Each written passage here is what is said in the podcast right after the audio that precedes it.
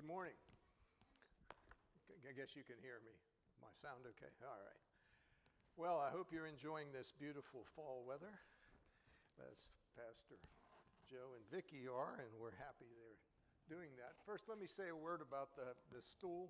I'm not trying to be cool or to, to imitate anybody. I'm having a problem with my hip, and if I stand for more than an hour, my knees lock up. So I figure by the time I get done, you know, it might be a problem. So I, I actually, I'm going to sit down now and do this. I'm just kidding. I, I, I, uh, I do have a problem that hopefully is going to be gone soon. But anyway, I wanted to uh, talk this morning about, well, Pastor Joe asked me, I guess a couple weeks ago, if I would uh, share. And uh, I remembered I used to preach a lot. And I remember that when I was preaching a lot, when I would preach and be pointing out there at you all, three fingers were pointing back at me. And most of the time, when I got done preparing a lesson, it was surely for me, and maybe it had something to do with somebody else. And so, as I was uh, praying about this over the couple, last couple of weeks, uh, I was taken to, uh, in my Bible study time, to the book of Proverbs. And particularly, uh, I was in Proverbs, uh, the 18th chapter at one point, and, and I really felt like the Lord was speaking to me about this and that it was something I should share. And so I'm going to start by reading from uh, Proverbs 18 and uh, see if we can pick up on a message here. Proverbs, actually, uh, Proverbs 18 starts in, in 17 at the end, the thought here that I want to get to. I'm going to read uh, from Proverbs 17 27 through uh, 18 22. And that's uh, going to be the heart of what we'll be talking about. a man of knowledge uses words with restraint, and a man of understanding is even tempered. Even a fool is thought wise if he keeps silent, and discerning if he holds his tongue. An unfriendly man pursues selfish ends. He defies all sound judgment. A fool finds no pleasure in understanding, but delights in airing his own opinions.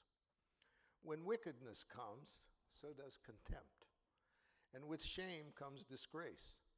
The words of a man's mouth are deep waters but the fountain of wisdom is a bubbling brook.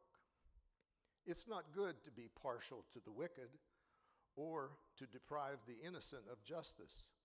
A fool's lips bring him strife, and his mouth invites a beating.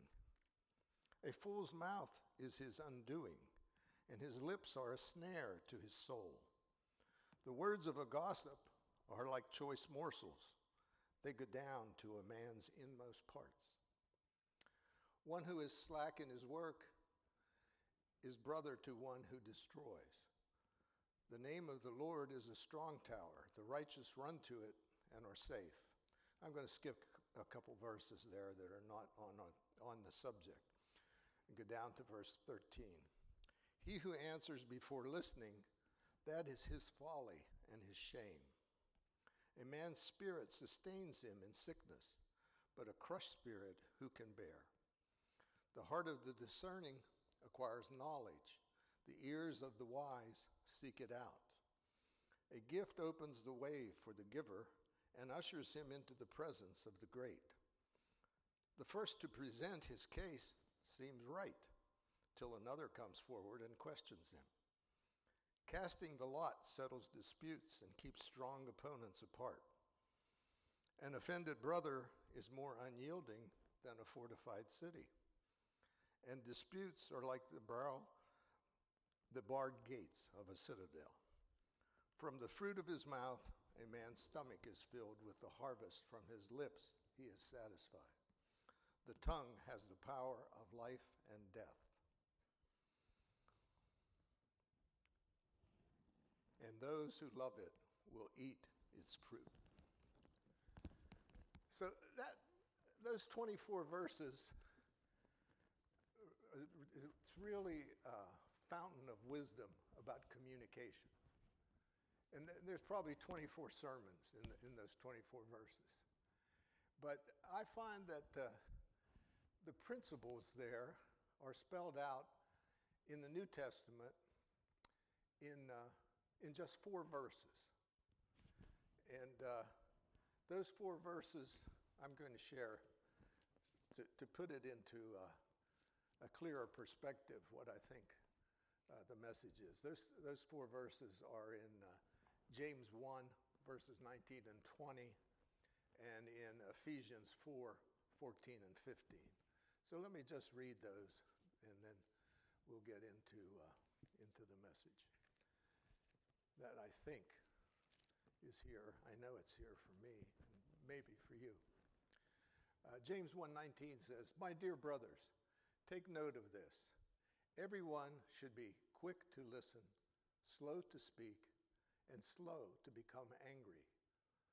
For man's anger does not bring about the righteous life that God desires." And then in uh, Ephesians 14, I mean, sorry, Ephesians 4, 14 and 15. I'm going to get there in a minute. Okay. Ephesians 4, verses 14 and 15 says, Then, talking about when we're mature, then we will no longer be infants tossed back and forth by the waves and blown here and there by every word of teaching and by the cunning and craftiness of men in their deceitful scheming.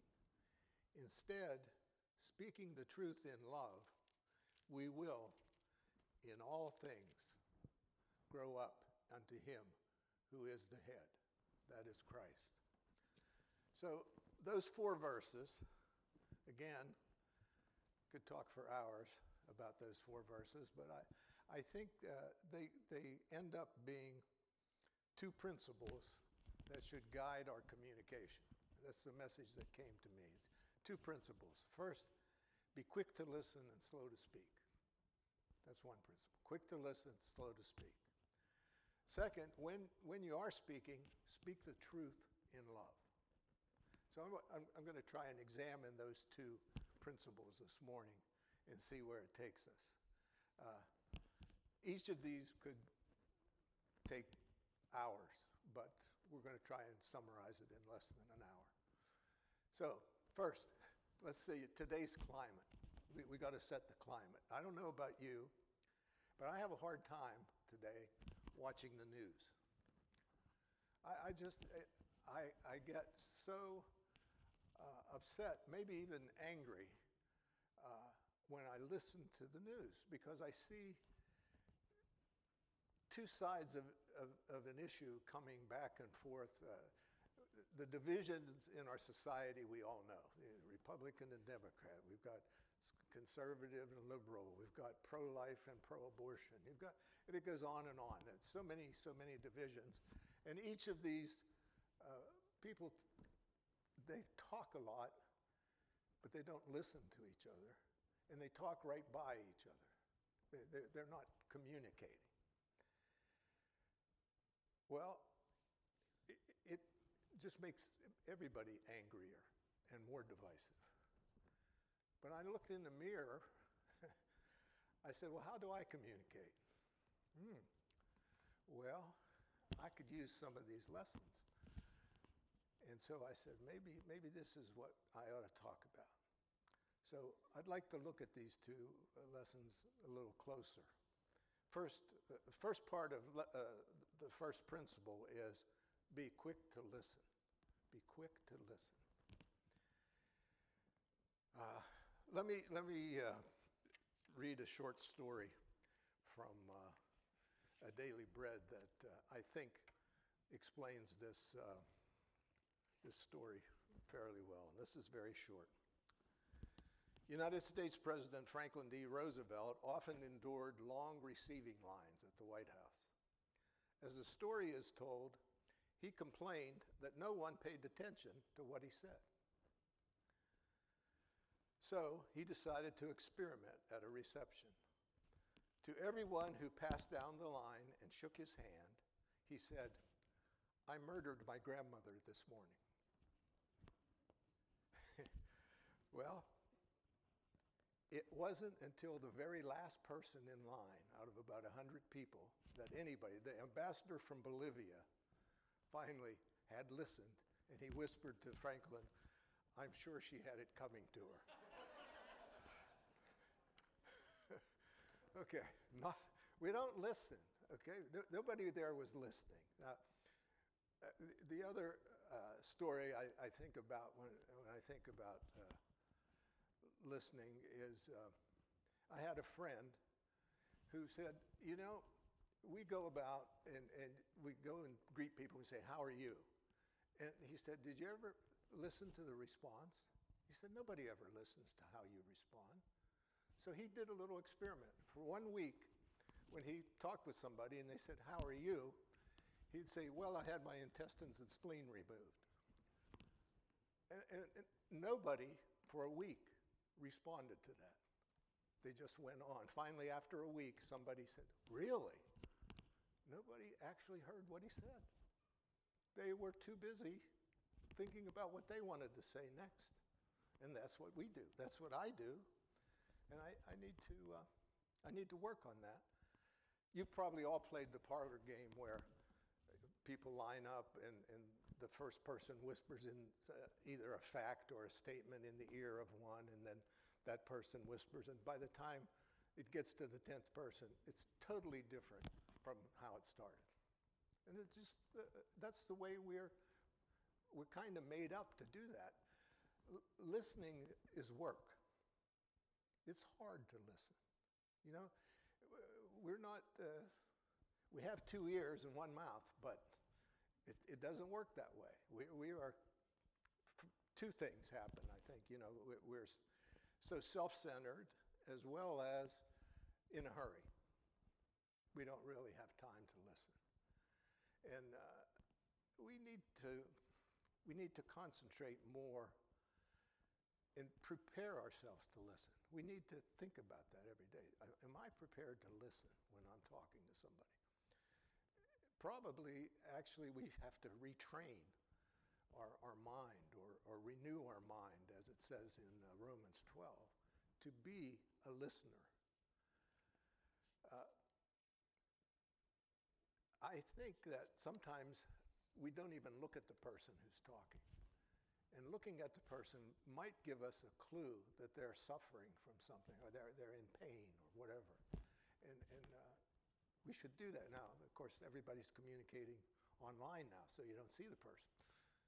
But uh, we, we should, you know, just focus on trying to listen. And by the way, uh, I think in my case, probably the worst of my communication skills occur at home with my family, where I'm even less listening. So, just a thought for you to think about. The other point I want to make about listening and being ready to listen, getting ready, is listening to the Lord. And, and I want to read another little story that I think that I think tells this uh, very well. Let me see if I can get this real quick. Got the same. I got Franklin Roosevelt again here. Okay. This is, uh, again, from the Daily Bread prayer point. Come at once, we have struck a berg. Those were the first words Harold Cottam, the wireless operator on the RMS Carpathia, received from the sinking RMS Titanic at 12:25 a.m. on April 15, 1912. The Carpathia would be the first ship to the disaster scene saving 706 lives. In the U.S. Senate hearing days later, the Carpathia's captain, Arthur Rostron, testified. The whole thing was absolutely providential. The wireless operator was in his cabin at the time, not on official business at all, but si- just simply listening as he was undressing. In 10 minutes, maybe, he would have been in bed and we would not have heard the message. Listening matters. especially listening to God. The writers of Psalm 85, the sons of Korah, urged attentive obedience when they wrote, I will listen to what God the Lord says. He promises peace to his people, his faithful servants. But let them not turn to folly. Surely his salvation is near those who fear him.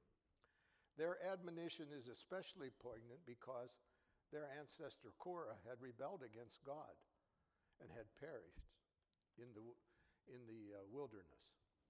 The night the Titanic sank, another ship was much closer, but its wireless operator had gone to bed. Had he heard the distress signal, perhaps more lives would have been saved. When we listen to God by obeying his teaching, he'll help us navigate even life's most troubled waters. And when I think about that, uh, what do we do in our prayer time? Do we spend our prayer time talking to God, or do we take time to listen? Do we take time to be still and meditate on the scripture we're reading? Or do we just rush through and get done what we want to say? And from time to time, God will speak to us in that still small voice. And we need to be open to listening to that voice and following through on that. So, in our prayer time and just life in general, I mean, this guy was getting undressed to go to bed, but he listened. Was it God speaking? Well, God doesn't always speak in the still small voice. He sometimes speaks through others, through His Word, even maybe through uh, some radio or TV situation. How much do we really listen? Okay, so much for the first principle. First part of the first principle, which was be uh, quick to listen. The second part, be slow to speak. Now, being slow to speak, it relates back to listening. When, when someone else is speaking, like I said, our first impulse is to be thinking about what we are going to say.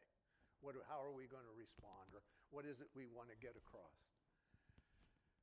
Uh, this, the subject uh, in the story about Roosevelt may be a little unfair. If we, if we were going to see some, the President of the United States for the first time, we probably, for a week, thought about what do I want to say to him. So that may not be a, a you know a fair uh, situation to, to use as judgment, but people we see every day are probably the people we should most be wanting to listen to, not going to visit the president.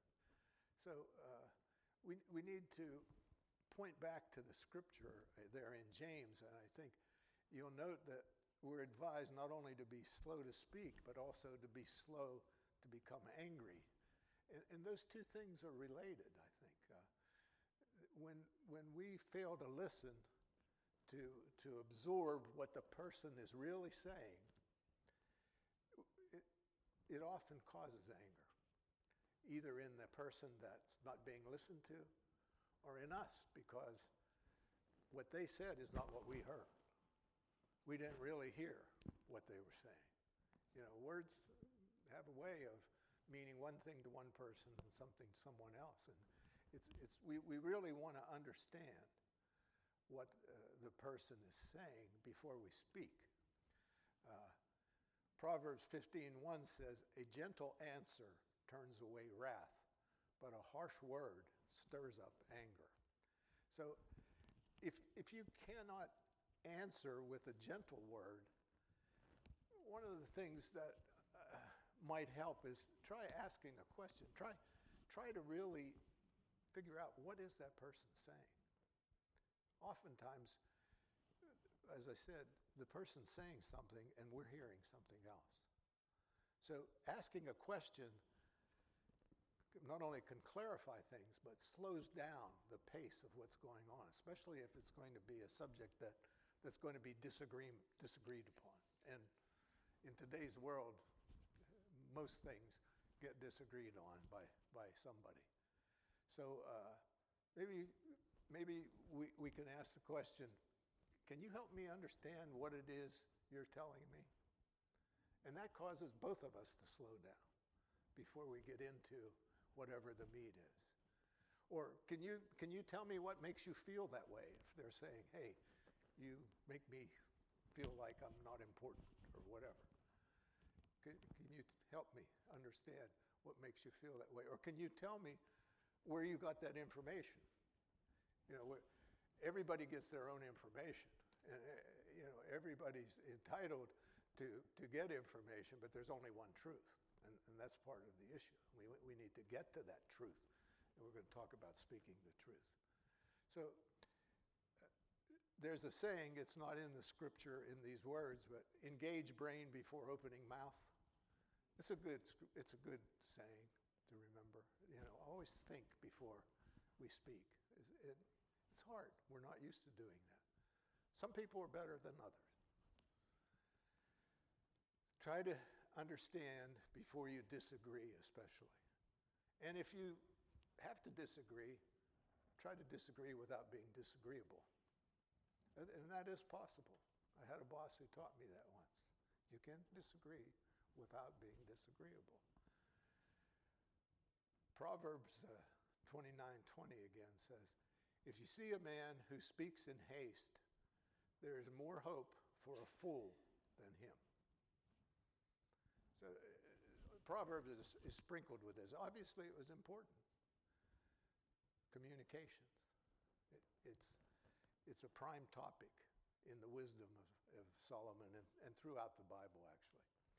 So, that's enough for principle one. Let's go to principle two. When you do speak, speak the truth in love.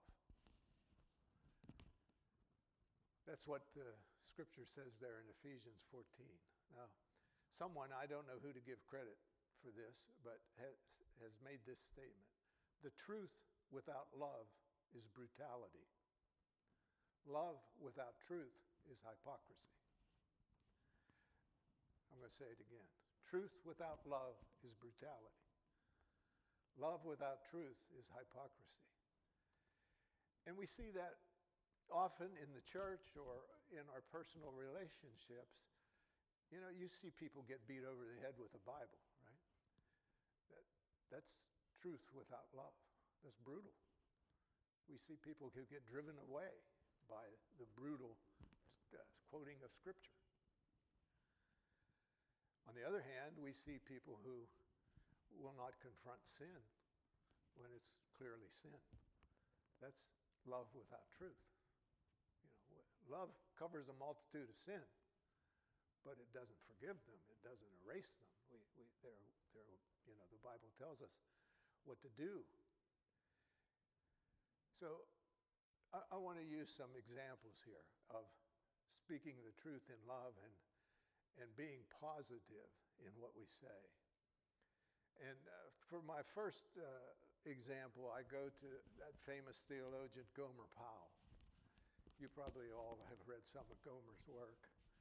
And I remember very well Gomer once was uh, having a real problem getting girlfriend. And of course, he went to his uh, advisors, Andy and Barney.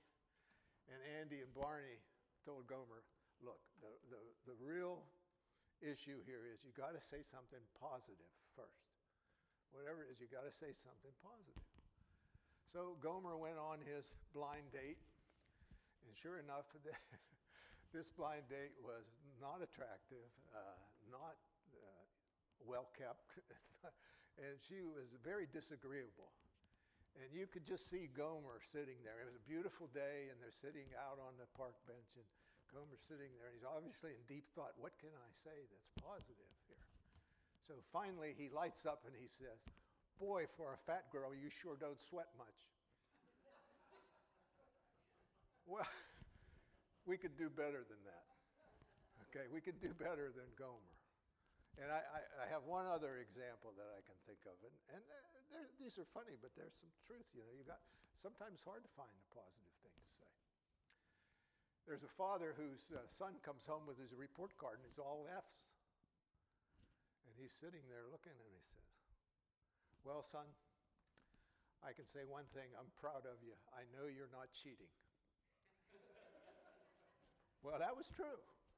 And it, but, and maybe it, it was a start of, of something uh, positive. But anyway, we should try and speak in love, and, and that means positive, uh, put a positive uh, spin on it. Uh, being slow to speak, again, gives us time to try and find that positive trait or some item to set the tone. Uh, it doesn't mean avoiding the truth. The truth is the truth. We, we don't want to avoid the truth. But perhaps, uh, again, we can wrap it in, in a question of how can I help you with this issue? If you're sincere about helping, that, that you're not going to be you know, a hypocrite and say, How can I help you? And the person says, Well, I need to borrow money or something. Are you ready to help? Are you, uh, if you're not ready to help, you're being a hypocrite by asking if you can help. So you, you need to look at the situation, try and, and see how uh, we can find an opening to talk about the truth and, and maybe what needs to be said in, in regard to the situation that we're dealing with. Uh, sometimes we may be getting into a situation that we're not supposed to be in. Maybe we don't have a, a place to correct someone, and we're trying to correct someone that's none of our business. You know that that's uh, you know to be said up front. But uh, resolving uh, differences is is something that uh, we we need to really grapple with if we're ever going to uh, get this nation and maybe I can say the world, into a better place. There's just so much division. It seems like there's never been so much. Uh, but even the church, which should be the example, hasn't seemed to done well. And I'm not talking about Liberty Church. I'm talking about the church uh, universal. Uh, we we don't talk about the issues and get to the truth. We go our separate ways and, and get angry and, and call names. And, uh, you know, it's, it's not getting better. And the Lord says He's coming for a church without spot or wrinkle. Man, we're spotted and wrinkled like, like you won't believe. I mean, we've got a lot of work to do. Uh, I, I, remember the, the statement they said there was uh, one of the uh, cardinals was in Rome, and Jesus returned and was coming down the street in Rome, and he ran into the Pope and he said, I have some good news and some bad news. And the Pope says, Well, what's the good news? He said, The Lord's returned. What's the bad news? He's ticked off, especially at the church. And the judgment begins in the house of the Lord. We're supposed to be. And you know, it begins in our home we're talking about our communications.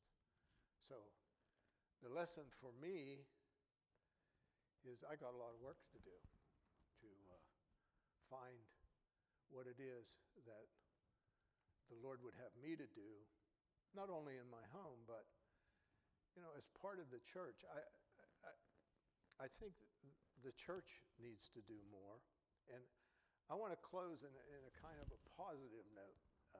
Yesterday, I was at a uh, breakfast it was the 25th annual Carroll County Men's Breakfast.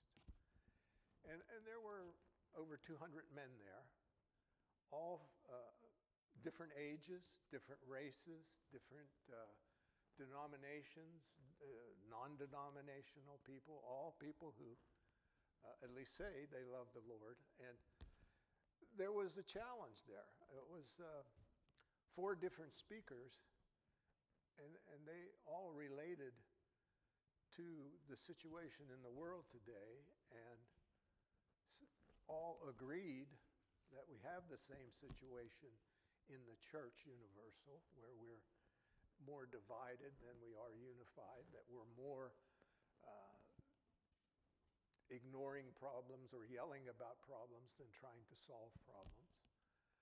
And uh, they, they challenged everyone there to, uh, to begin to try and work, you know, the, the world's going to be changed one person at a time.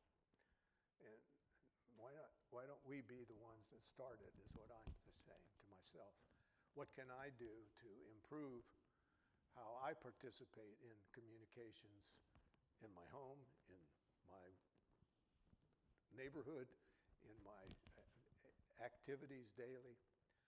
Uh, even just listening, you know, I, we were talking mostly about one on one communications, but even when I'm listening to the news or a lecture or whatever, do I prepare myself to listen or do I look for those areas where I disagree so I can shout back at the TV or at the person? What, you know, what, what do I do? And uh, do, do, we really try to listen and maybe even learn?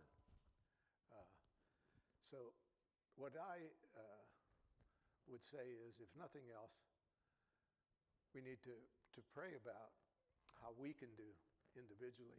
What can we do uh, collectively? I'm not saying that we should rise up and start marching or something like that. I'm saying let's ask the Lord what it is that He would have us to do, and maybe if uh, we find the answer, we can help to uh, let the church become the model that it should be for the rest of the world and uh, lead the way in solving problems. I think, I think there are some small attempts at that beginning, but uh, we need to pray for them. We need to encourage them. We need to do whatever we can. Somebody uh, said only God can move mountains, but faith and prayer can move God. So we can start by praying and listening to what God says when we pray.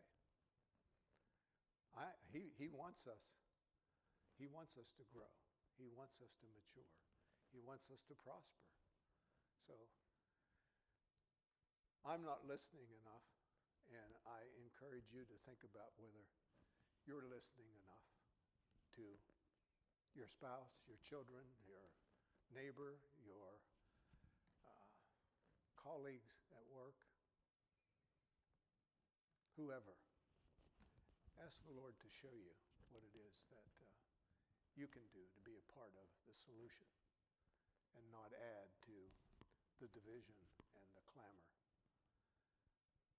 So let's pray. Father, we come to you in the name of Jesus. We thank you, Lord, for giving us the wisdom that you have given us. You have given us uh, in your word, in Proverbs, in Matthew, how to, how to resolve the differences that you knew would exist among us. You created us as unique individuals.